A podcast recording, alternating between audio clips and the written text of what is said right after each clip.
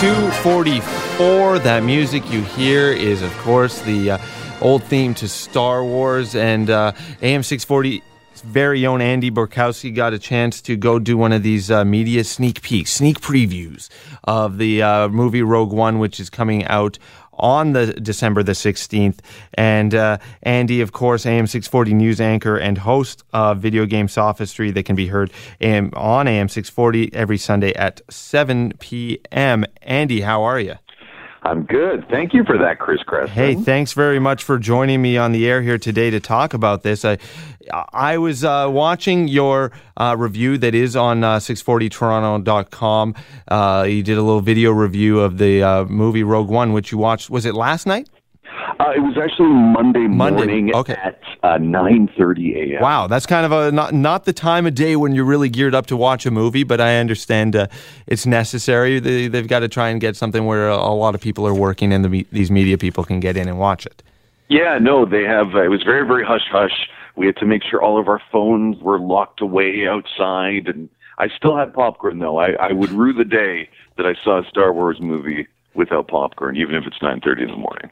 Awesome. And did you get it in a get a collector's cup with a little Chewbacca head or anything like that? That was not available, surprisingly. Too bad, too bad. Thirty in the morning. So I started watching your video this morning, and I I thought, oh, wh- why am I watching this when I could talk to you about it? you said Rogue One is the human face of Star Wars, and that's something I've always I complained about Star Wars when I compare it to my nerd favorite Star Trek. Is that Star Wars isn't enough about humans and people? And what is it that, that sets this one apart?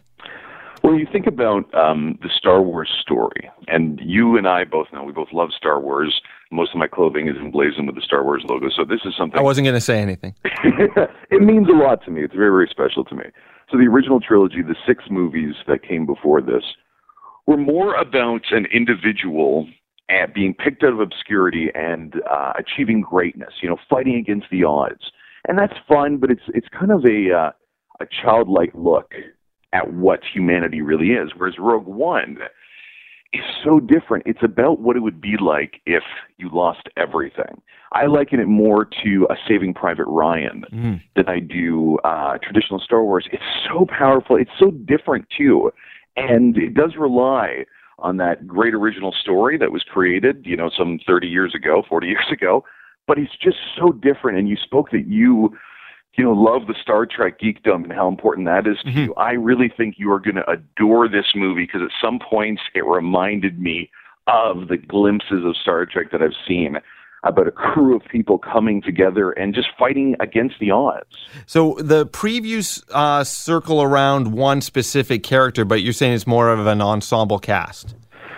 It's more of an ensemble cast that doesn't have any particular superpowers. You know, there's no lightsabers or Jedi's in the main cast, and they go into it with a, a very bleak perspective that they're likely all going to die. The uh, premise of this movie, of course, is they're trying to find the Death Star plans, and uh, that's very important to the overall Star Wars narrative. It was kind of the impetus and pushing factor of Episode Four. Right. It was just in the That's sort of the setup of the original Star Wars movie that R2D2 has these plans, Mm-hmm. so we know someone gets them, and he's got to deliver them to Princess Leia.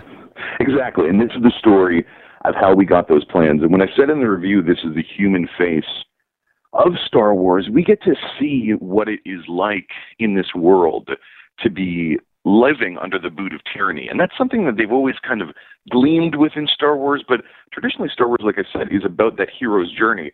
This is about what it's like to lose everything and still fight. And that's such a human thing uh, that we see in film. I really think that even people that are not big fans of Star Wars will adore this movie because of that reason. I was bawling 9:30 in the morning with a bunch of other media people.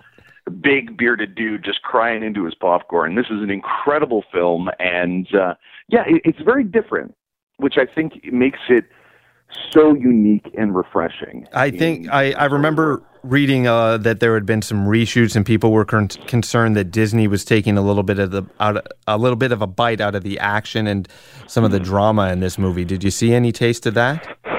I think maybe a lot of the reshoots might have been to um, give it that gritty edge. This is a bleak, bleak movie in a lot of ways. When you compare it to Episode Seven, that everyone just screamed about and loved, uh, J.J. Abrams continuing the story.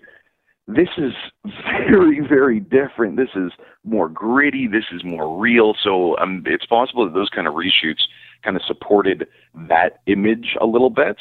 Um, if you compare to what happened in episode seven and what they were trying to do there, the story they were trying trying to tell, sort of a recreation feels, of A New Hope.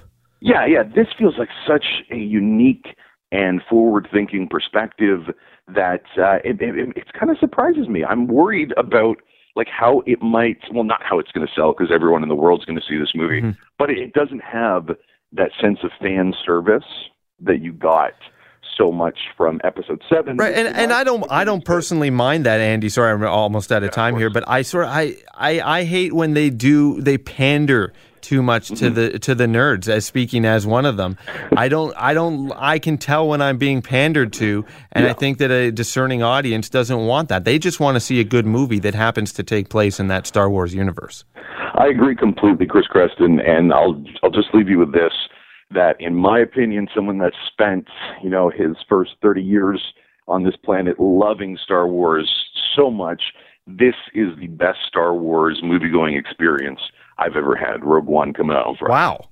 Really? And you watched it at 9.30 in the morning? That's it. I watched it 9.30 in the morning with a bunch of other uh, hoity-toity uh, media people. So I had some of the worst conditions, and it was still just a really, just a very powerful movie going experience. So it's it's yeah. generally compared in the in the whole world of Star Wars. I've been reading reviews. People are comparing it to Empire Strikes Back, which is considered to be the best of the mm-hmm. seven movies. How yeah, do you no, think I it stacks up? Are you th- saying that it is? You said this is the best movie going experience you've ever had. best Star Wars movie I've ever seen. Wow. Plainly, plainly, that... they they took a story. Star Wars traditionally is kind of a very um, banal story mm-hmm. that we've seen before of the hero slaying the dragon. This is a story about people. This is more Saving Private Ryan. This tells you more about what it's like to live the human condition. And for me, movies like that will always be more impactful. It's like you said earlier. I want a movie that tells a great story, doesn't pander to the fans, and uh, Rogue One, I think, really does that. Awesome, Andy. Thank you so much for your time. It's uh, truly a ringing endorsement for this movie. You can watch Andy's video, uh, uh, video review at 640toronto.com, and you can uh, catch him every Sunday, 7 p.m., Video Game Sophistry. Thanks a lot, Andy. Thank you, Chris Creston.